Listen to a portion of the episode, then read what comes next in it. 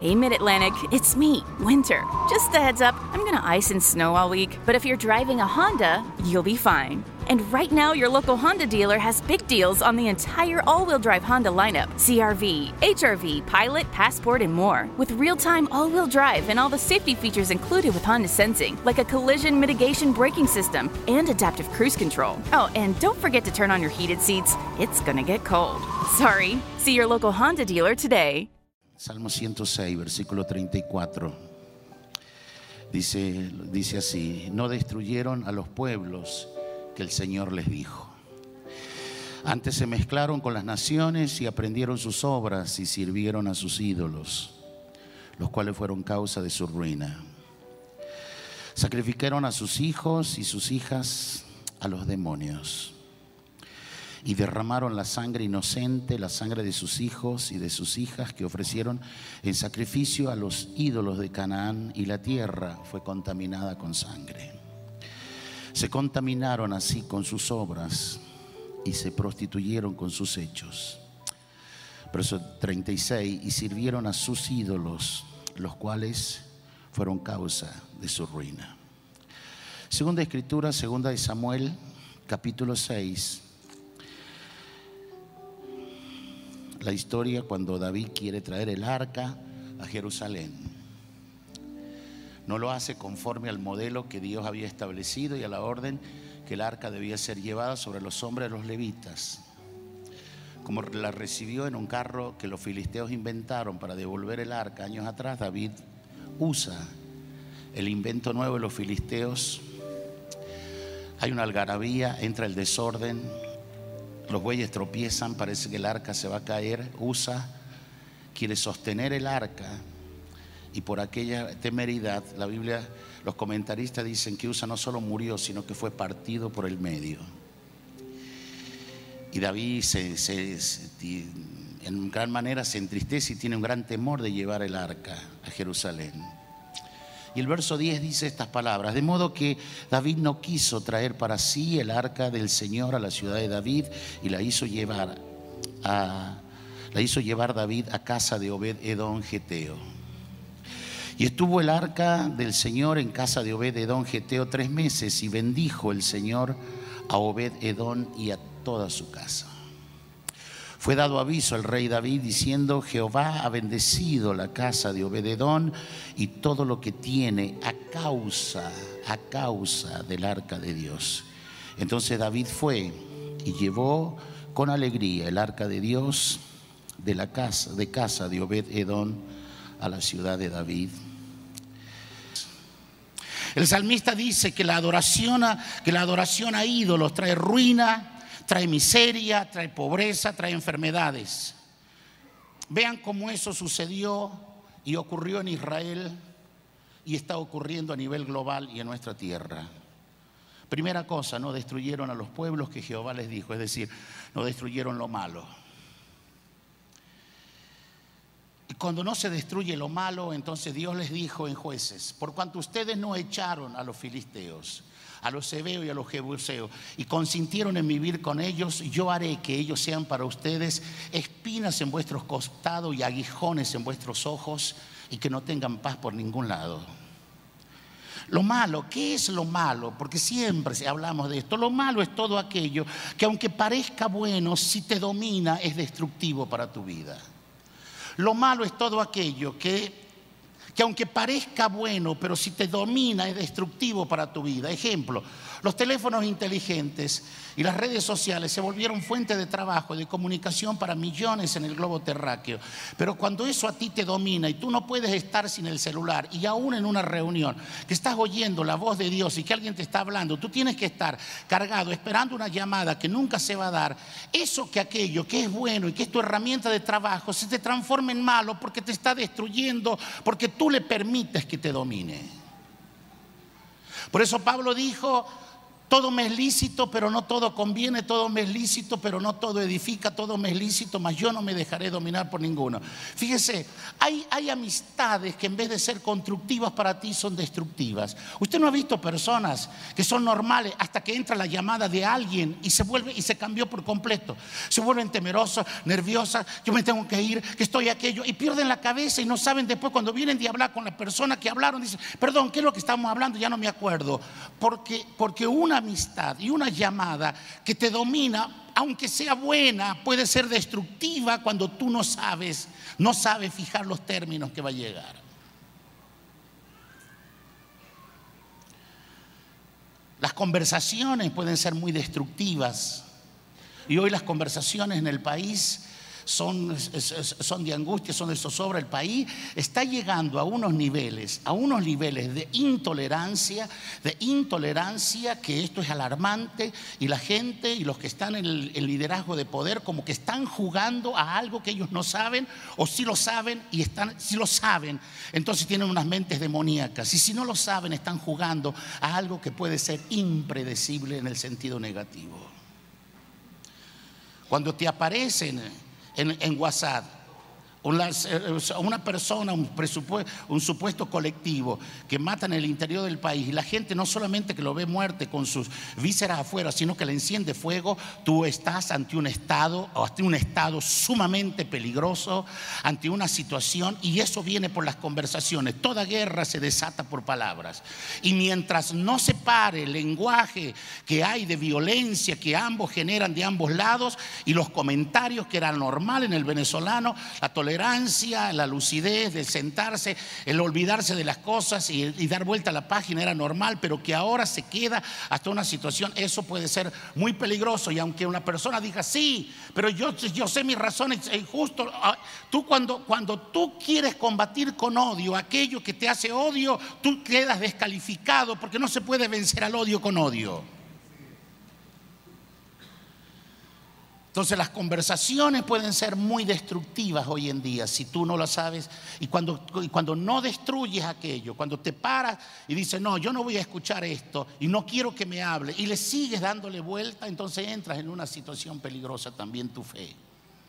Segundo, dice, se mezclaron con las naciones. Y es lógico, si no destruyes lo malo, lo segundo que vas a hacer es que te mezclas. Se mezclaron, no marcaron la diferencia. Por eso Pablo, por eso Pablo dice, en, dice en 1 Corintios, no podéis o no podéis beber de la mesa del Señor, eh, no podéis comer de la mesa del Señor y de la mesa de los demonios.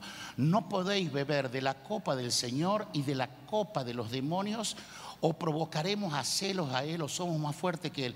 Es impresionante, pero hoy, hoy en día, en muchos lados, es como Bill Gothard dijo hace un par de años atrás, el problema del mundo es que, conoce que no conoce a un cristiano, el problema del mundo es que sí conoce a un cristiano.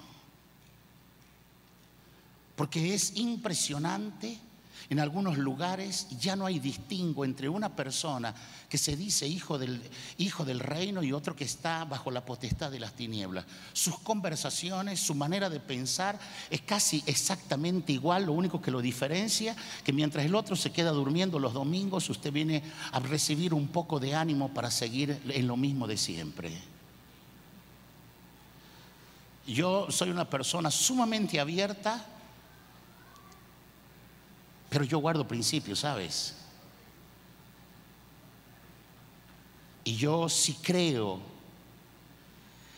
en un evangelio que marca la diferencia entre la gente.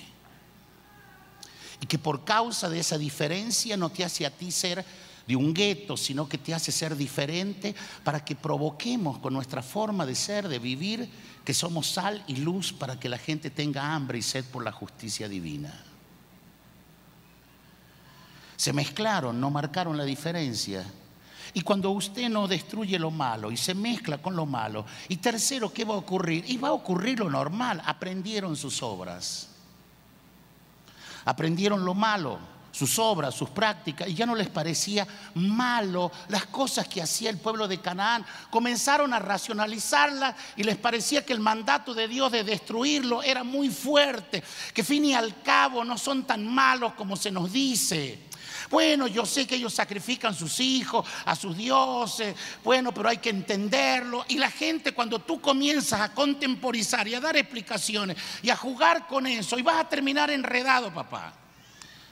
Por ejemplo, yo, yo siempre he respetado, yo siempre lo he enseñado de aquí, usted tiene que respetar a un ateo, aunque él crea diferente a usted por solo hecho de ser persona, él merece respeto por la dignidad de ser persona humana.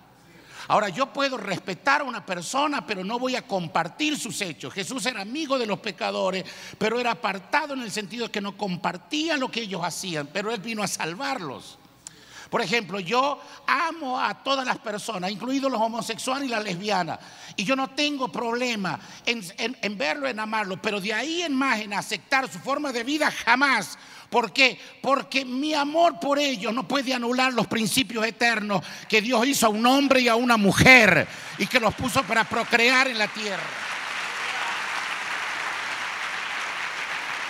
Y esas son cosas que no se negocian. Esas cosas no están siquiera para discutirlas. Esas son cosas indestructibles que están dentro nuestro. Y si usted es un verdadero cristiano, usted va a amar a las personas, pero hay algunos principios que a usted le van a marcar la diferencia, que es diferente en todo.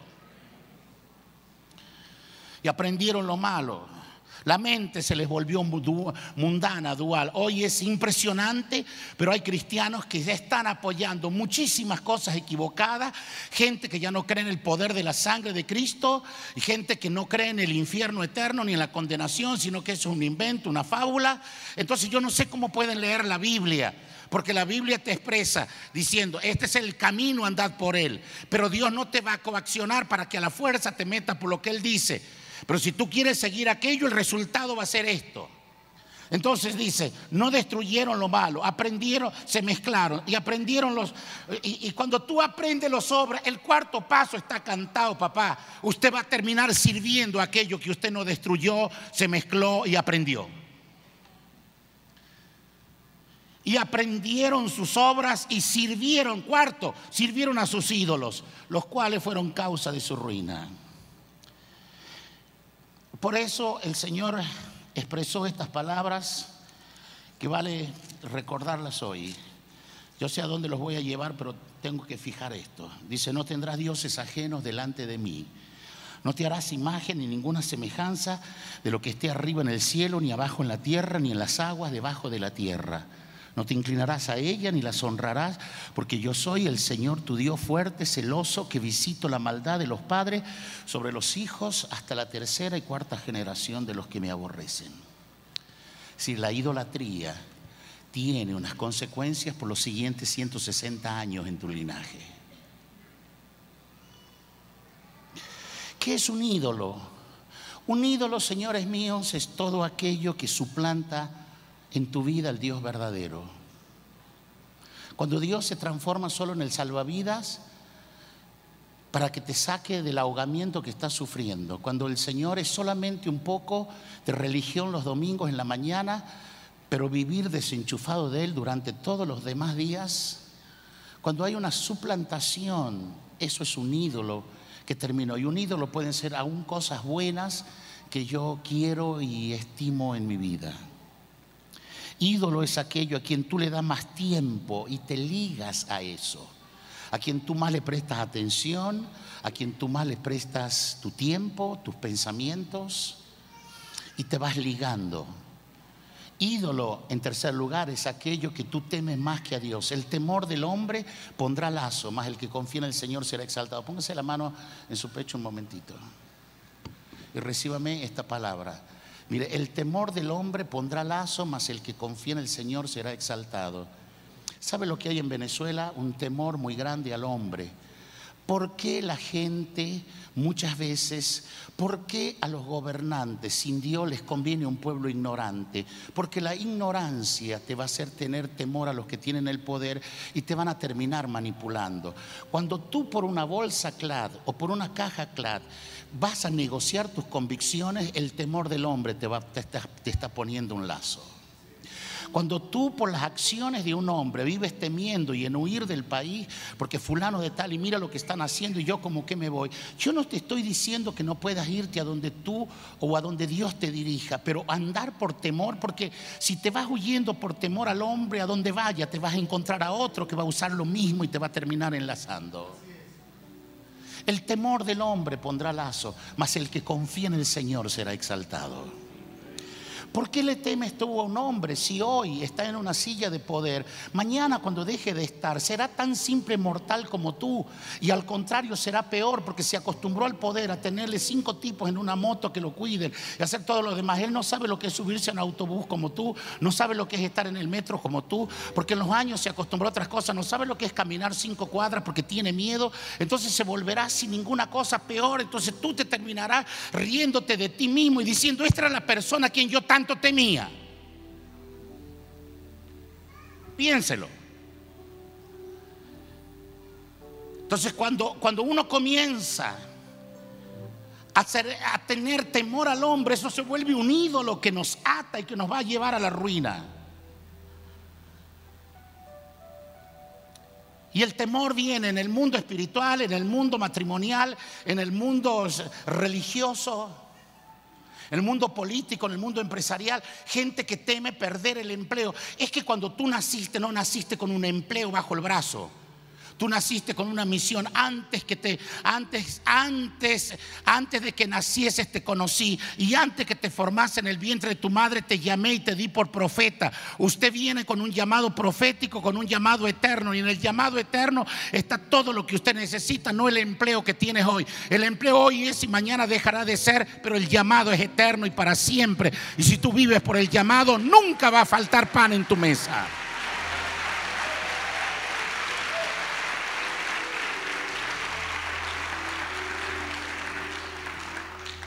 Y miren, miren, miren, miren las consecuencias de lo que, de lo que le ocurrió a, a Israel en cuanto a esto sacrificaron y sirvieron a sus ídolos. ¿Y cuál fue la primera? Vean los resultados. La primera, lo, lo, primero que les vino, la ruina los atrapó. Diga conmigo, la ruina los atrapó. La ruina los terminó alcanzando y la ruina se manifestó en pobreza, en miseria, en enfermedad, en tener y no poder disfrutar. Porque usted me dice a mí, sí, pero yo conozco gente que adora ídolo y que son ricos y que tienen plata. No, no, no, no, no, no, léalos por dentro. Hay gente que tiene mucho dinero pero que no puede disfrutar el dinero, no puede disfrutar lo que tiene, se sientan al mediodía, viven renegando todo el tiempo. Una llamada los desconcierta, hay gritos, peleas por lo que tienen, se dividen. Yo he estado dentro de muchos de ellos y son un unos pobres tipos, ¿sabes lo que yo, como los definí? Son pobres con plata, porque no pueden disfrutar nada, pero cuando usted tiene la bendición de Dios, usted disfruta todo lo que tiene, así sea una arepa pelada.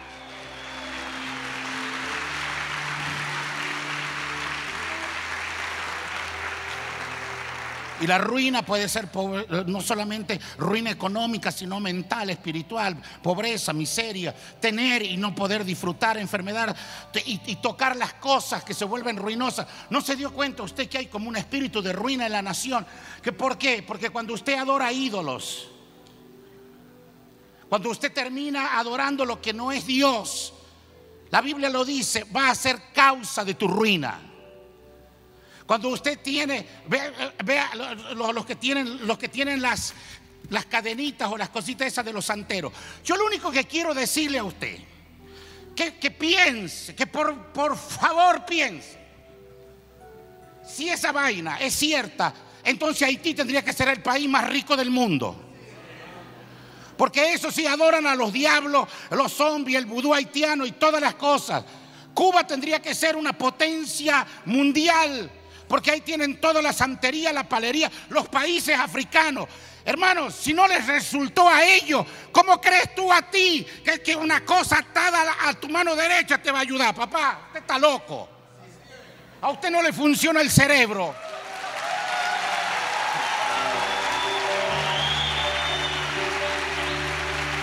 Además, muéstreme si hay santeros acá, yo los desafío a ver si el Cristo que yo tengo es inferior a todos los diablos que usted carga.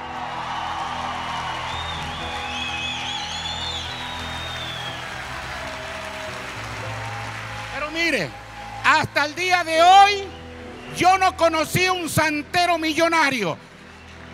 Aunque cobran y hacen todos los pactos y matan gallinas y matan cabritos y rocian a la gente y andan vestidos de paz, de pobre y aunque cobran, muéstreme un santero rico. Siempre andan en la ruina porque la Biblia no se equivoca. Si tú adoras ídolos, vas a terminar en la ruina.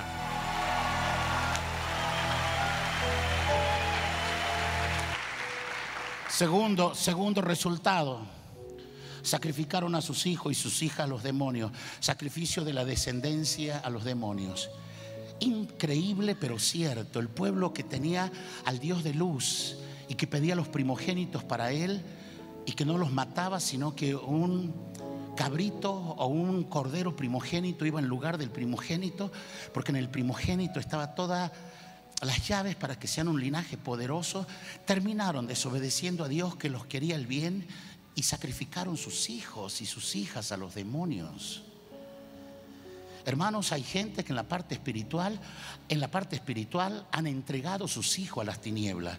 Cuando nacieron ya los pactaron para que sean santeros, paleros, les colocaron una cintita, unas cosas, los entregaron a sus hijos. Por eso a los 5, 7, 9, 10 años se encuentran con unas maldiciones, no pueden dormir de noche, tienen pesadillas, se vuelven así, que sienten que los ahogan y después van entrando en ese mundo. Porque sus padres en la ignorancia los entregaron. Los entregaron a, algún santo, alguna cosa, en vez de presentárselos al Señor. Levánteme su mano. Por eso la presentación de usted con sus niños no es un acto religioso. Cuando usted presenta a su hijo al Señor, está diciendo, mi linaje nunca va a ser infectado por lo malo. Mi descendencia va a servir al Dios vivo y verdadero. Yo hoy presento este, mi hijo no es mío, es tuyo, Señor. Dame la gracia para criártelo según tus principios y sea una bendición para la tierra. En la parte física, gente que ofrece sus hijos a un santo, al palo, a la piedra, entrega a los demonios, entregado a los demonios. Lo tercero que recibieron y derramaron la sangre inocente, la sangre de sus hijos y de sus hijas. Abortos, asesinaron su futuro. Señores, cuando Rebeca vino ante Dios porque tenía un parto dificilísimo, un embarazo difícil, Dios le dijo, tu problema es una gran bendición. Estás así porque tú no tienes dos fetos, tú tienes dos naciones dentro de, tu, dentro de ti. Una nación será más poderosa que la otra. Rebeca, alégrate, no tiene dos hijos, tiene dos naciones. Hoy con toda la tecnología y con todo lo que se dice y todas las enseñanzas, que se, que se puede abortar y que las mujeres están en su derecho. Usted no tiene derecho a abortar una vida que viene de Dios. Cuando usted comete un aborto, es asesina a la madre que consiente, el padre que paga, el médico que lo ejecuta, las enfermeras que le ayudan y el juez que lo legaliza. Un día delante de Dios van a dar cuenta por asesinato. Asesinaron su futuro, entregaron sus hijos a los demonios y los sacrificaron. Comenzaron los abortos. Por eso Dios dijo, no habrá mujer en tu tierra que aborte ni que sea estéril. Asesinaron su mañana y si asesinas tu mañana, tus hijos te quedan sin futuro y te quedas sin esperanza. Y tercero, se activa la ruina y la pobreza y la miseria. Levántame sus manos. Por eso el Salmo, el salmista en el Salmo 117 dice que el único remedio es esto, envió su palabra y los sanó y los libró de su ruina. Él levanta de la miseria al pobre y hace multiplicar las familias como rebaños de ovejas. Querido mío, si estás en el Señor escuchándome hace tiempo y si estás aquí por primera vez, usted y yo, todos necesitamos arrepentirnos, volvernos al Dios Todopoderoso y Eterno. Y si te llamas cristiano y andas en la pelazón pareja, tienes que revisar tu vida porque en los hijos de Dios yo descubro una cosa que nunca les va a faltar pan y nunca les va a faltar bendición en su mesa y siempre Dios va a proveer en todas las cosas. Me gustaría que sí le aplaudas a Él, al Dios Todopoderoso, al Dios vivo y eterno, a Cristo, Señor y Salvador.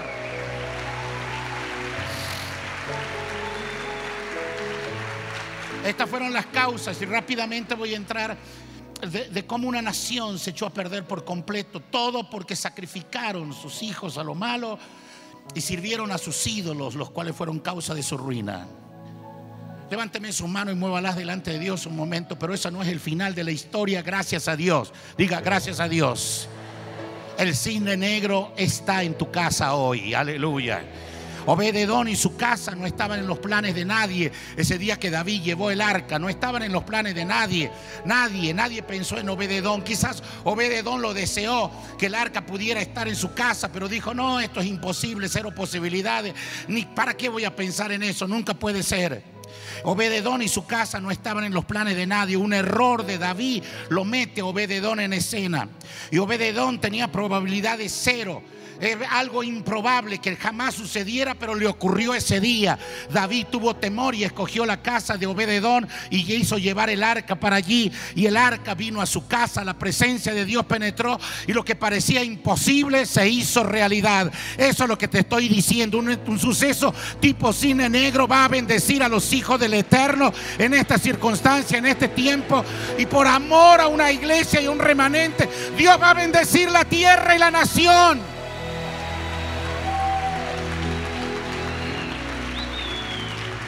Obededón tuvo un suceso tipo cine negro, una dimensión que nunca esperó, que lo sobrepasó, que lo dejó con la boca abierta, no lo pudo creer que ese día, pero allí estaba el arca en su casa. En 90 días Obededón pasó de ser alguien que sobrevivía a tener bendición extrema y multiplicación de abundancia, porque Dios lo bendijo en todo. Grite conmigo, lo bendijo en todo. Lo bendijo en la casa, lo bendijo en el campo, le bendijo todo lo que tenía, lo bendijo a él, bendijo a su mujer, bendijo a sus hijos y bendijo todo lo que tenía de tal manera que todo Israel y el rey David supo cómo Dios lo había bendecido. Y David dijo: El problema no es el arca, el problema soy yo que hice el mandamiento al revés. La voy a traer porque si Dios lo bendijo a Obededón, me va a bendecir a mí y a todo Israel. Y aquí están estas siete lecciones y termino. Primera lección, antes de señalar a otro, examínate qué hay en ti en tu casa. Predíquele el que tiene al lado. Dile antes de señalar a otros. Examínate qué hay en ti en tu casa. Si tienes algún ídolo, algunas palabras o ese, algunas palabras negativas, si te pasa hablando lo malo, examínate. Examinado y probado a vosotros mismos si estáis o no en la fe. Arranca de mí todo aquello que te provoque tristeza, dijo el David, y guíame en el camino eterno. Segunda lección, ruina, pobreza. Me gusta esto, levante su mano y recíbalo. Ruina, pobreza y miseria no es tu herencia.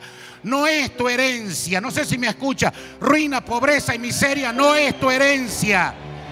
Yo he venido para que tengan vida y para que la tengan en abundancia. Amado, yo deseo que tú seas prosperado en todas las cosas y que tengas salud, así como prospera tu alma. Aleluya, por eso debes ser fiel en el dar, fiel en el creer, porque Dios no se ha olvidado de ti ni de tu casa. Tercera lección, predícale al que está al lado, dígale, dígale de esto, un error de alguien que no hizo las cosas bien, va a ser tu más grande oportunidad, tu más grande bendición. Dile, no critiques al que falló, busca tu oportunidad, atrápala, corre tras ella. Obededón no criticó al rey. Obededón dijo, ay, ¿por qué el rey hizo eso? Obededón dijo, si me llegó, la voy a aprovechar y el arca va a ser bienvenida a mi casa. Un error de alguien una mala acción de alguien te va a meter a ti en la escena divina. Gloria al nombre del Señor. Y lo que el otro no aprovechó, Dios te lo va a entregar a ti. Si yo fuera usted, aplaudiera me emocionara un poquito. Aleluya. La clave es que un evento así te va a ocurrir, mi hermano. Yo desde que comencé a predicar esta serie me han ocurrido cosas hermosas y yo sé que el mes de julio es el mes determinante para Venezuela, donde lo imposible va a ser posible. Gloria al nombre del Señor. Quinta lección. Levánteme sus manos. La clave para tu casa es el arca en ella, es la presencia de Dios en ella. No busques en otro lado lo que solamente en Dios se consigue. No andes buscando en los demonios lo que solamente está en Cristo. No andes buscando en los santeros y en los paleros y en el horóscopo y en toda esa sinvergüenzura de las tinieblas lo que solamente Dios te puede dar. Vendrán sobre ti estas bendiciones y te alcanzarán. Bendito serás tú en la ciudad y bendito en el campo. Bendito será el fruto de tu vientre, el fruto de tu tierra, el fruto de tus bestias, la cría de tus vacas, los rebaños de tus ovejas. Benditas serán tus herramientas de trabajo. Bendito serás cuando salga y bendito cuando, cuando regreses. Bendito en tu entrar, bendito en tu salir. El Señor derrotará a tus enemigos que se levantaren contra ti. Activará a los ángeles. Por un camino saldrán contra ti y por siete caminos huirán de delante de ti porque el Señor te bendecirá. Enviará su bendición sobre tus graneros, sobre tu empresa, sobre tu trabajo, sobre tus cuentas de ahorro, sobre todo lo que pusieres tu mano y te bendecirá en la tierra que el Señor te ha plantado, aquí en Venezuela. Y te confirmará el Señor por pueblo santo suyo, como te lo ha jurado cuando guardares los mandamientos del Señor. Hermanos, la clave para tu casa es la presencia del Señor. Eso nos prepara para un evento tipo, suceso tipo Seine Negro. Ayer fue el día de cumpleaños de Elba y le regalaron cosas también a ella. Y yo me alegré tanto que la honraran así. Desde el día, desde el día viernes que estuvimos siendo honrados. Y ayer, ayer sábado los hijos nos llevaron a un restaurante, pero el regreso también en la noche tuve alguien enviado como un cine negro que me terminó bendiciéndome a mí. Señores, cuando tú encuentras el favor de Dios, donde te vuelva vas a encontrar bendición del Eterno. Aleluya. Sexto, sexta lección, mueva sus manos. Tú vas a ser conocido por la bendición de Dios en tu casa, en tu vida, no por la maldición de las tinieblas. No vas a ser conocido como el zaparrastroso, el ruinoso, el que no tiene nada, como el pastor o el líder que lo quiso y fracasó. No, no, no, no, no, no, no. Usted va a ser conocido porque todo lo que usted toque, Dios lo va a bendecirlo. Gloria al nombre del Señor. Tú vas a ser conocido y te van a conocer porque eres un bendito de Dios, no un necesitado. Y la séptima lección, levante tus manos y adóralo a Él. Persigue el arca, persigue al Señor. Llévate a la familia tras la presencia del Señor. ¿Sabe lo que hizo Obededón? En primera Crónicas 15 dice que Obededón terminó siendo portero de la casa donde estaba el arca, donde se guardaba la presencia de Dios, donde estaba la presencia de Dios el arca. Obededón se fue con 68 de su familia a Jerusalén. Porque cuando Dios te bendice, todo lo que toque va a quedar bendito y tú vas a tener el tiempo para adorar al Dios vivo y verdadero. No como ahora el sistema te quita todo el tiempo que da la migaja de tu tiempo a Dios. Obededón dijo, muchachos, a 68, entre sus hijos y su descendencia, le dijo, todo lo que aquí queda lo vamos a dejar en manos de cuidadores. Pero ustedes se vienen conmigo porque prefiero que ustedes sean porteros en la casa del Eterno que líderes con el diablo. Prefiere ser un portero en la presencia de Dios que primero con el pecado y el diablo. Porque aun cuando seas portero, tu descendencia va a estar asegurada. Obededón dijo, no quiero para mí otra cosa, sino cuidar los instrumentos para que la presencia de Dios esté aquí.